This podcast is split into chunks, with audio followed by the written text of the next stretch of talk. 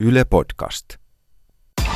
Pekingistä Jenny Mika. Hentunen, Washington. Riikka Uusukainen, Berliinistä Daniel Washingtonista Paula Petri. Raivio. Marjo Näkki, Moskova. Yle Puhe. Miksi Saksassa mielenosoittajat rakentavat puumajoja metsään valtavan hiilikaivoksen reunalla ja millaisia ilmastotekoja Saksa on valmis tekemään? Tästä meille puhuu Eurooppa-kirjeenvaihtajamme Dan Ekholm Berliinistä, joka on käymässä täällä Suomessa. Ja tällä kertaa me olemme päässeet Dannen kanssa yleisön eteen. Heipä hei yleisö. Hei! Olemme tosiaan Lappeenrannassa, Lappeenrannan teknisen yliopiston Street Cafeessa. Ja seuranamme on yliopiston opiskelijoita, ja jakson lopussa he voivat kysyä Dannelta Saksan ilmastomurheista, arkielämästä tai oikeastaan mistä vain, mikä liittyy Berliiniin, Saksaan, Eurooppaan. Tämä on Mistä maailma puhuu podcast ja minä olen Simo Ortamo. Tervetuloa mukaan. Dan Ekholm, Berliini. Heipä hei Danne, tervetuloa Suomeen. Kiitos. Mitä kuuluu Berliiniin? No siellä kirsikkapuut kukkivat, siellä on vihreitä jo. Ja tota, eletään mielenkiintoisia aikoja myös poliittisesti. Saksa valmistautuu eurovaaleihin ja myöhemmin tänä vuonna pidetään osavaltiovaalit. Saksahan, Saksan liittovaltio koostuu 16 osavaltiosta ja neljässä pidetään vaalit tänä vuonna. Eli sielläkin vaalihuumaa niin kuin meillä oli Suomessa tässä hetken aikaa sitten. Joo, ja siellä oli hallitusneuvotteluja, jotka kestivät yli puoli vuotta, että saa nähdä, miten kauan ne kestää Suomessa. Odotan innolla näitä uutisia näistä jutuista. Tota, kuten Suomessa, niin myös Saksassa on ollut aika paljon puhetta siitä, että mitä Saksa tekee ilmaston suhteen. Ja, ja siellä, kuten Suomessakin on puhuttu näistä metsien hakkaamisesta ja kaatamisesta.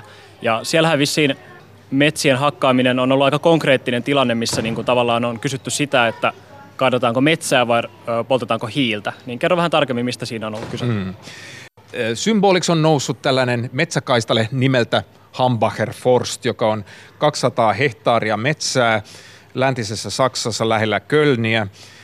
Siellä on äärimmäisen iso monttu, 85 neliökilometriä avolouhosta, jossa louhitaan ruskohiiltä. Ruskohiili on suuri energialähde ja niin kuin tiedämme, niin ruskohiilestä tulee erittäin paljon hiilidioksidia, jotenkin se on ilmastonmuutoksen kannalta aika ikävä ja huono energialähde. Ja tämä energiayhtiö RVE haluaa laajentaa sitä avolouhosta ja kaataa sitä metsää, Hamber, Hambacher Forstia, sitä 200 hehtaaria. Ja ympäristöaktivistit ovat sitten vastustaneet tätä kaatamista ja ylipäätään ruskohiilen käyttämistä energian lähteenä. Ja sen takia siitä on tullut erittäin iso, iso juttu Saksassa.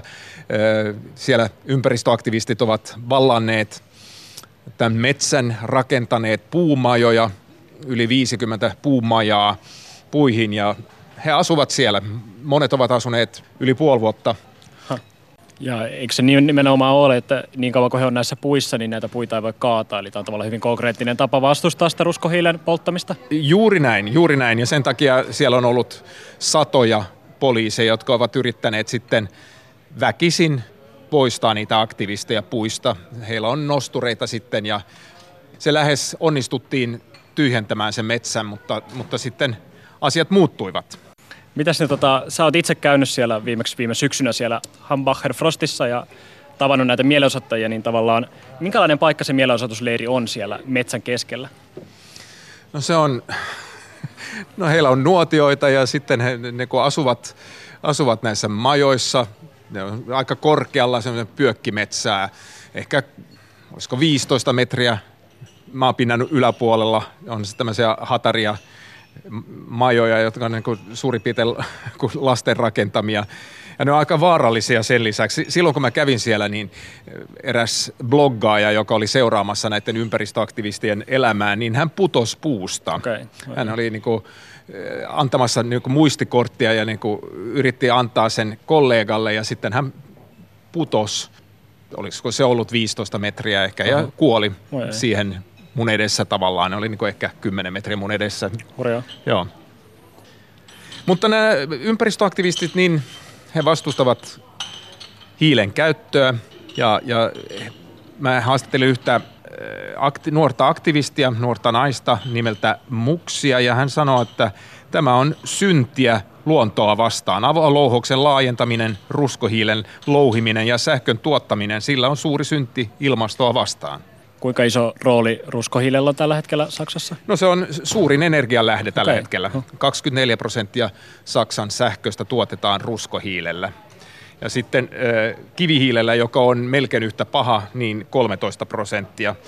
Mutta sitten Saksa yrittää käyttää yhä enemmän uusiutuvaa energiaa ja tuulivoima on aika iso tällä hetkellä jo, että yli 20 prosenttia hmm. Saksan sähköstä tuotetaan tuulivoimalla, että se ei ole mikään tämmöinen 0, jotain, vaan, vaan se niin kuin kasvaa koko ajan. Ja jos matkustaa niin kuin Pohjois-Saksaan niin kuin rannikolle päin Berliinistä, niin siellä voi olla niin kuin tuulimyllymetsiä, okay. jossa on niin kuin 200 ja. tuulimyllyä vierekkäin, että se, se on todella, todella iso. Ja. Sitten ydinvoima, niin se, se on edelleen olemassa. 13 prosenttia Saksan sähköstä tuotetaan ydinvoimalla. Ja.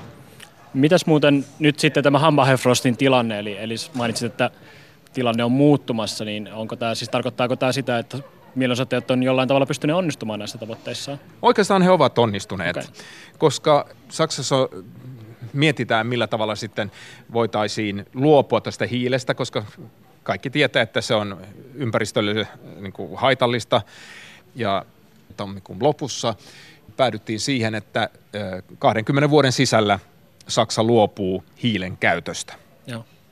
Ja sen takia samalla me niin mietittiin, että ei tarvita nyt niin kauheasti lisää hiiltä, että jos se Hambacher Forst saisi jäädäkin. Okay. Että siinä mielessä nämä ympäristöaktivistit ovat onnistuneet siinä läntisessä Saksassa. Ja aika tälleen viime tingassa varmaan. Että Ihan aika... viime tingassa, että olisi pitänyt kaataa ne puut jo lokakuussa. Just että se...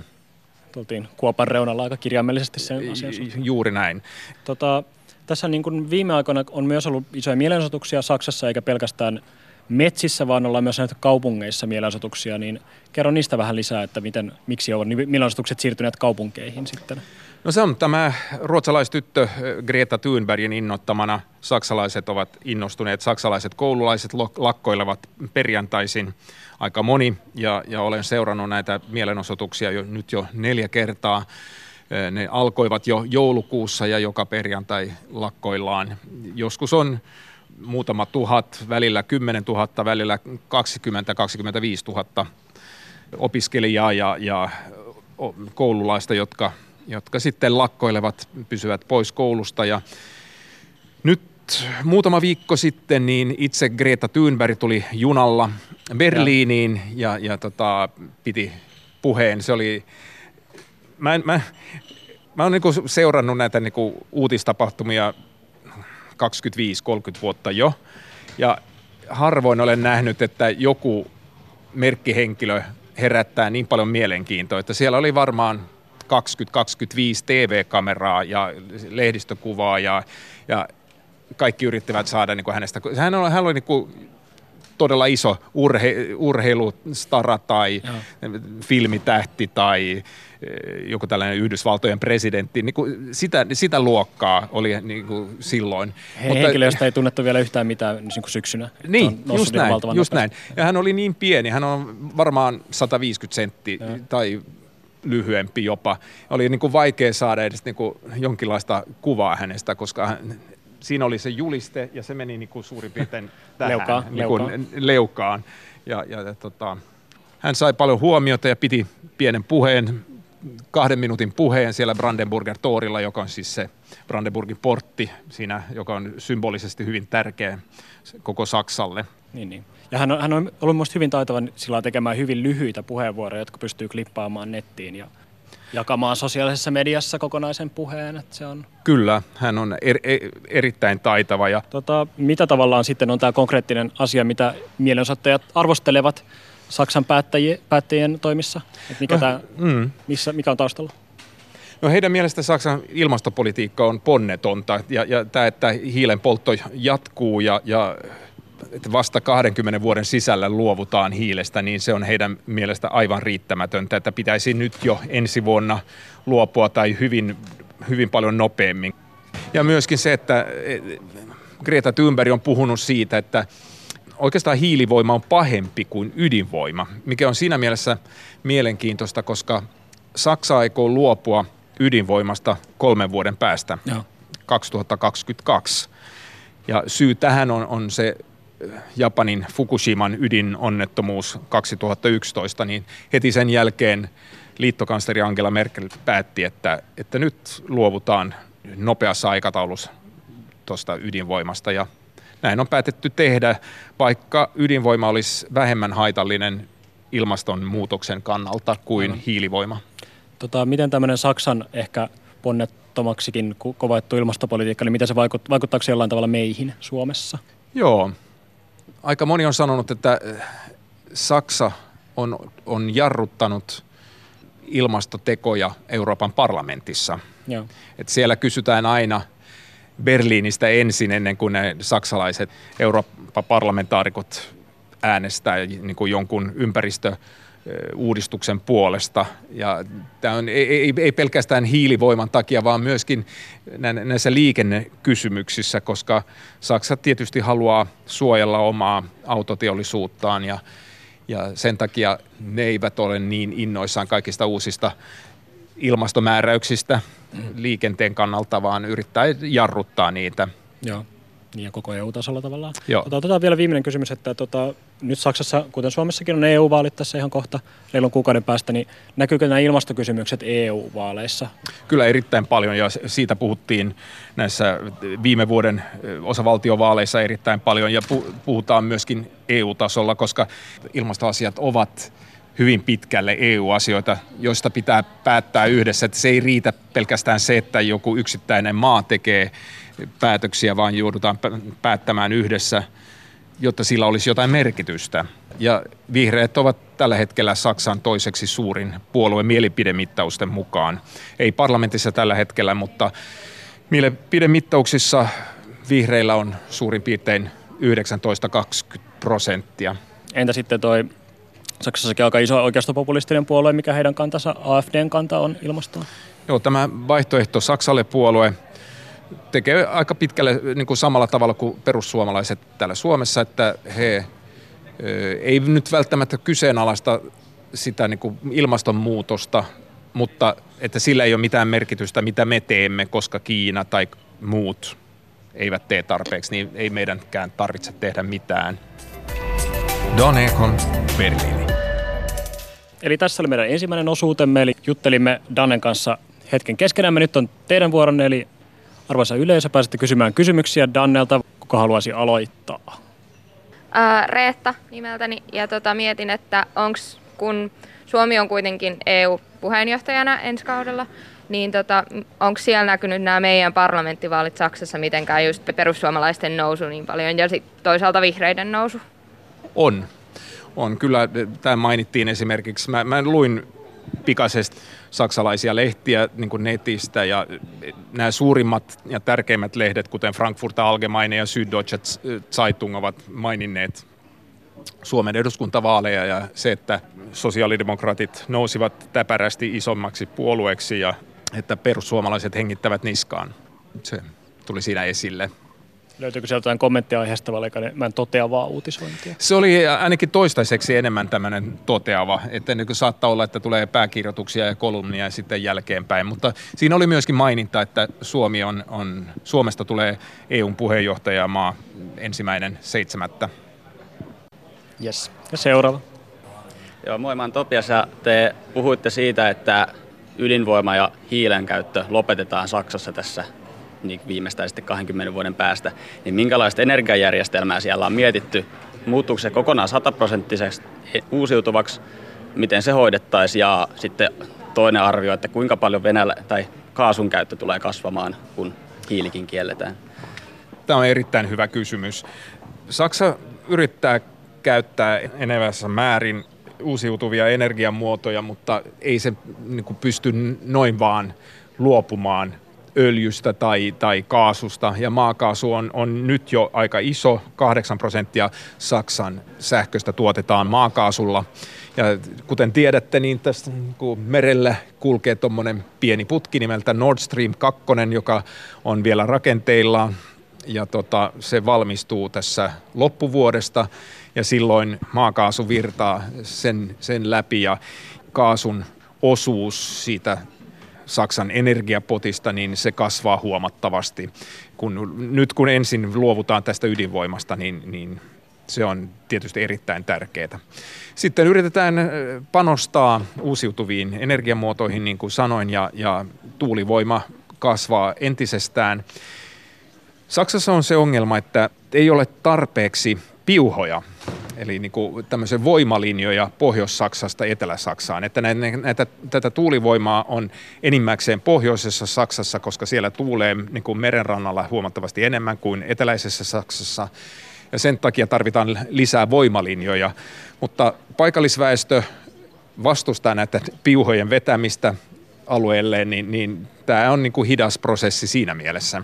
Mutta tämä on yksi näitä isoja kysymyksiä, että miten saadaan se niin kuin kuljetettua sitä sähköä tuonne Etelä-Saksaan, jossa näitä isoja teollisuuksia löytyy, jossa on ollut, ollut ydinvoimaloita aikaisemmin. Joo, minä olen Juha. Onko siellä Saksassa ollenkaan käyty keskustelua mahdollisesti ydinvoimalaitos lakkauttamispäätöksen noin niin kuin muuttamisesta, että jos, josko tehtäisiin vähän uudenlaisia päätöksiä ja Tämä on myöskin erittäin hyvä kysymys. Mä olen yllättynyt siitä, että, että siitä löytyy melkein eräänlainen konsensus siitä, että ydinvoimasta luovutaan. On joitain sora-ääniä, muun muassa Angela Merkelin omassa puolueessa. Esimerkiksi sen nuorisojärjestön puheenjohtaja on kritisoinut tätä päätöstä ja sitten pienen liberaalipuolueen kansanedustajat ovat myöskin kritisoineet sitä, mutta niin kuin se on tämmöinen, että se on liian myöhäistä jo, meni, juna meni jo.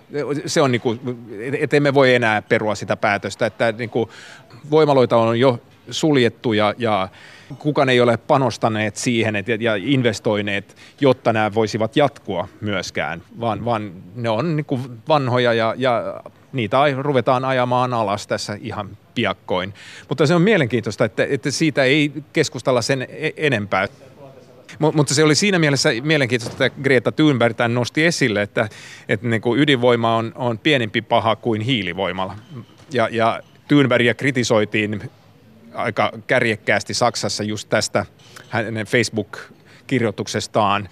Mutta sitten hän muutti sitä Facebook-kirjoitusta vähän, että hän ei laittanut sitä omaan suuhun, vaan hän, hän viittasi siihen IPCC, siihen ilmastopaneeliin, että sen mielestä ydinvoima on parempi kuin hiilivoimala. Löytyykö sieltä laidalta kysymyksiä?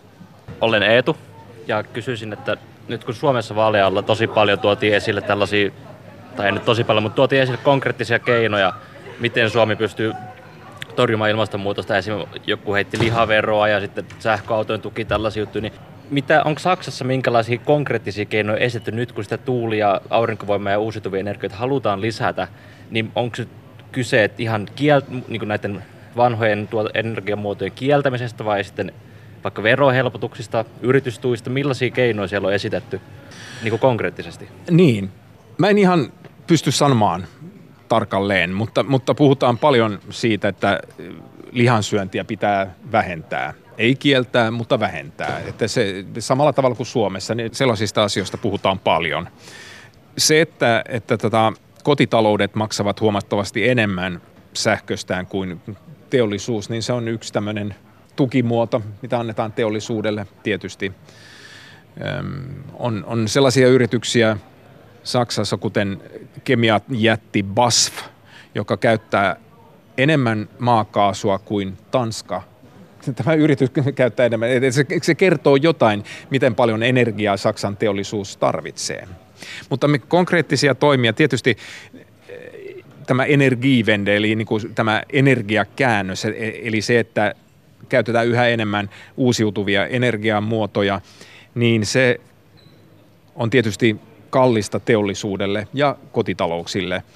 Ja jotkut teollisuuden edustajat ovat tietysti niin kuin huolestuneita tästä, että miten Saksan teollisuus pärjää tulevaisuudessa, kun Saksalla ei ole, ei ole kauheasti omia energialähteitä, kuten Venäjä tai Ruotsi esimerkiksi, tai Norja. Miten Saksa pärjää siinä kilpailussa tulevaisuudessa?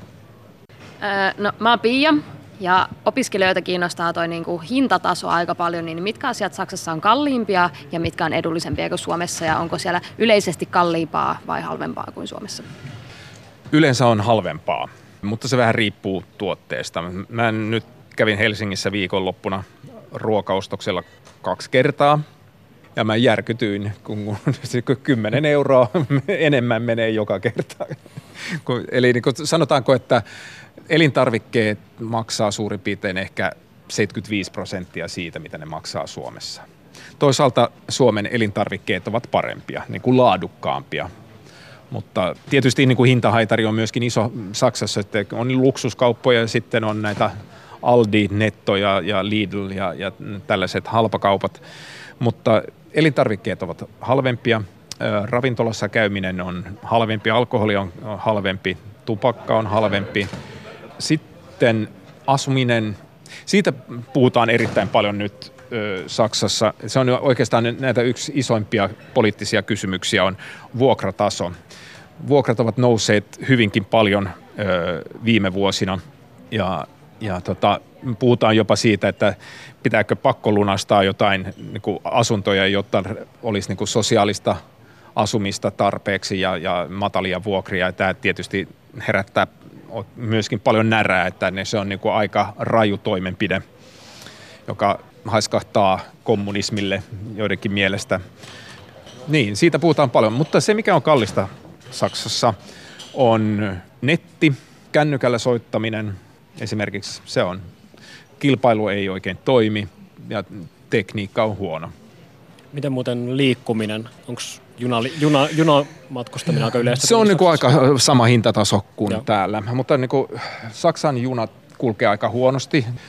Tämä Deutsche Bahn, eli sikäläinen eh, VR, niin 25 prosenttia Saksan junista ovat myöhässä. Se on aika iso. iso. Ja ne on niin kuin aina täynnä, on vaikeaa saada lippuja investointeja pitäisi tehdä raideliikenteelle, että niin kuin, siellä ei ole tarpeeksi raidetta, mikä tekee sen, että ne on huonossa kunnossa ja, ja jos jotain sattuu, niin kaikki pysähtyy.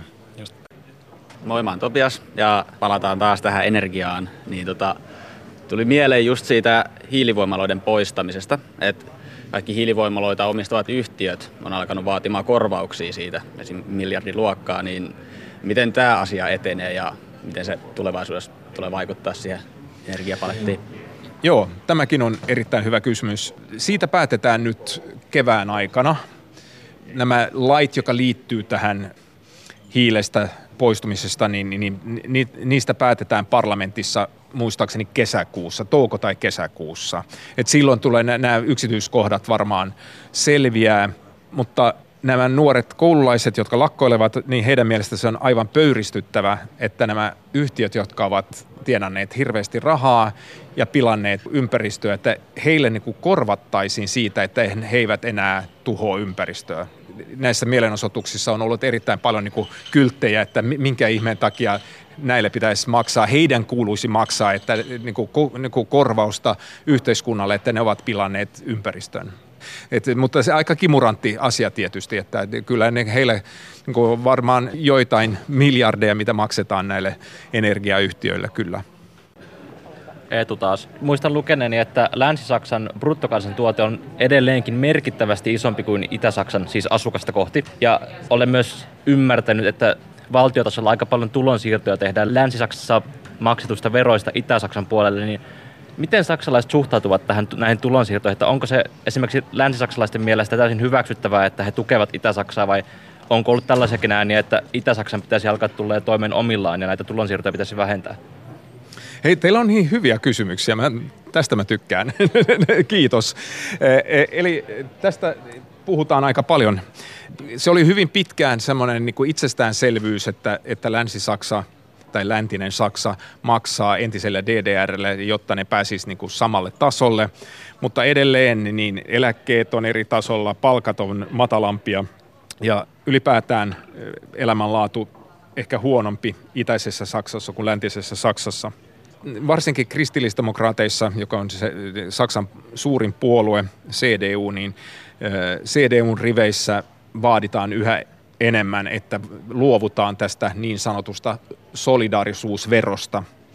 Mutta tota, varsinaisia päätöksiä tästä ei ole vielä tehty, mutta kyllä varmaan 20-luvun alkupuolella siitä luovutaan jossain vaiheessa. Samalla nämä erot läntisen Saksan ja itäisen Saksan välillä tulee nyt myös esille ihan eri tavalla kuin aikaisemmin. Siitä syystä, että tyytymättömyys kasvaa itäisessä Saksassa, äänestetään oikeistopopulisteja, tätä AFD-puoluetta, josta ollaan puhuttu, ja sen takia aletaan myöskin puhua, että mikä on mennyt pieleen itäisessä Saksassa, kun ne ovat nyt niin tyytymättömiä siellä. Tästä tulee ihan varmasti erittäin suuri poliittinen kiista, että niin kuin maksetaanko tätä solidaritetszuschlag, eli niin kuin solidarisuus lisää edelleen tulevaisuudessa vai ei, vai luovutaanko siitä. Mutta sehän piti olla vain tilapäinen, mutta se on vain jatkunut ja jatkunut. Reetta, moi. Uh, jos joku niin kuin kulttuurinen aspekti pitäisi Suomesta viedä Saksaan, niin mikä se olisi sun mielestä? Öö, tuota, tehokkuus. Suomalainen tehokkuus. Kyllä niin kuin Saksa on siinä mielessä tehokas maa, mutta kun se on niin muodollinen ja hierarkiat ovat niin isot, niin, niin se ei toimi yhtä tehokkaasti kuin, kuin mitä suomalainen joustava yhteiskunta toimii. Tämä on, jos, jos välillä puhutaan suomalaisesta byrokratiasta, mutta niin kuin maailman mittakaavassa Suomessa ei ole juurikaan byrokratiaa. On hallintoa kyllä, mutta, mutta ei mitään muihin var- maihin verrattuna. Anna joku esimerkki vielä tällaisesta. Voi vaikka mitä. Pelkästään niin kuin, jos haluat kännykkäsopimuksen Saksassa, niin joudut sitoutumaan kahdeksi vuodeksi, etkä pysty vaihtamaan sinä aikana operaattoria. Ja sitten kun, kun se kaksi vuotta on menossa umpeen, onko se, vähän niin kuin operaattoreista riippuen, niin puoli vuotta ennen, kun se sopimus on, on katkolla, niin silloin voit sanoa sen irti. Se, se ikkuna, jolloin voit sanoa sen irti, on ehkä kuukauden verran. Ja jos myöhästyt siitä, niin sä oot kiinni vielä nyt seuraavat kaksi vuotta samassa operaattorissa. Et kilpailua ei ole. Niin kuin, se on niin, niin tahmeita. Esimerkiksi mä, mä oon nyt toinen kerta Saksassa ja edellinen kerta kun mä olin siellä, niin kun mä sanoin puhelinsopimuksen irti, niin mä joudun esittämään todistuksen siitä, että olin muuttamassa pois Saksasta. Ensin niin kuin se, että mä olin, niin kuin, et, en ollut enää kirjoilla Berliinissä ja sitten todistus Helsingistä, että olin Helsingissä kirjoilla. Ja sitten mä ajattelin, että okei, nyt tämä on nyt tällä selvä. Pari kuukautta sen jälkeen sain laskun. Ja se oli niin kuin tämmöinen lasku siitä, että olin sanonut sopimuksen irti ennen, ennen aikoja. Niin se vastasi sitten yhden vuoden puheluita, se on 1200 euroa. Tämä on niin byrokratia mun mielestä. Ja tämä ei ollut niin kuin valtion, tai, vaan tämä oli niin kuin yksityinen yritys, joka suhtautuu asiakkaisiin tällä tavalla. Don Ekon, Berliini.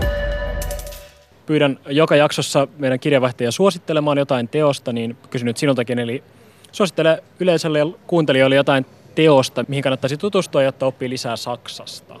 Joo, tämä on yksi saksalainen klassikko.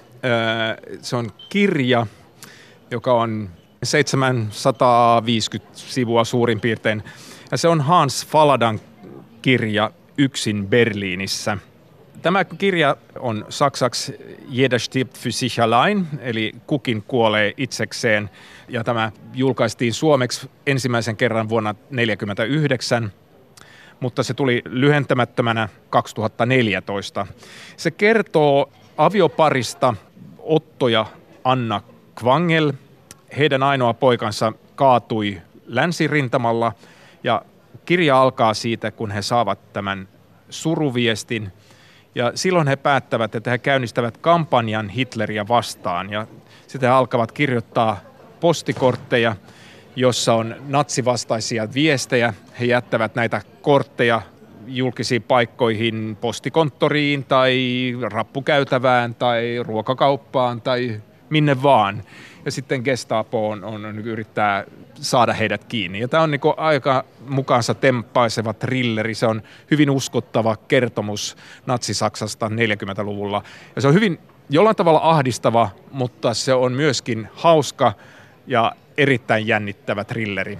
Suosittelen lämpimästi. Yes, eli suosittelemme Hans Faladan kirjaa Yksin Berliinissä. Löytyy Suomesta ainakin kirjastoista, ei välttämättä kirjakaupoista. Kiitos Danne tästä tällä kertaa.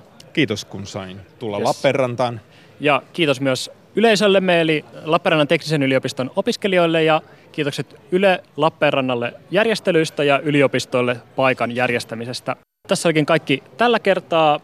Seuraavassa jaksossa meillä on vieraana Maija Salmi Barcelonasta. Hän kertoo espanjalaisten naisten synnytyshuolista ja uhkakuvista siihen liittyen. Jos pidit tästä podcastista, niin suosittele tätä ihmeessä ystävillesi ja Arenassa voit tykätä tästä podcastista, jolloin saat heti tiedon uusimmasta jaksosta tai sitten voit tilata sen podcast-sovelluksestasi. Toivotan kaikille hyvää kevättä ja kuulemiin.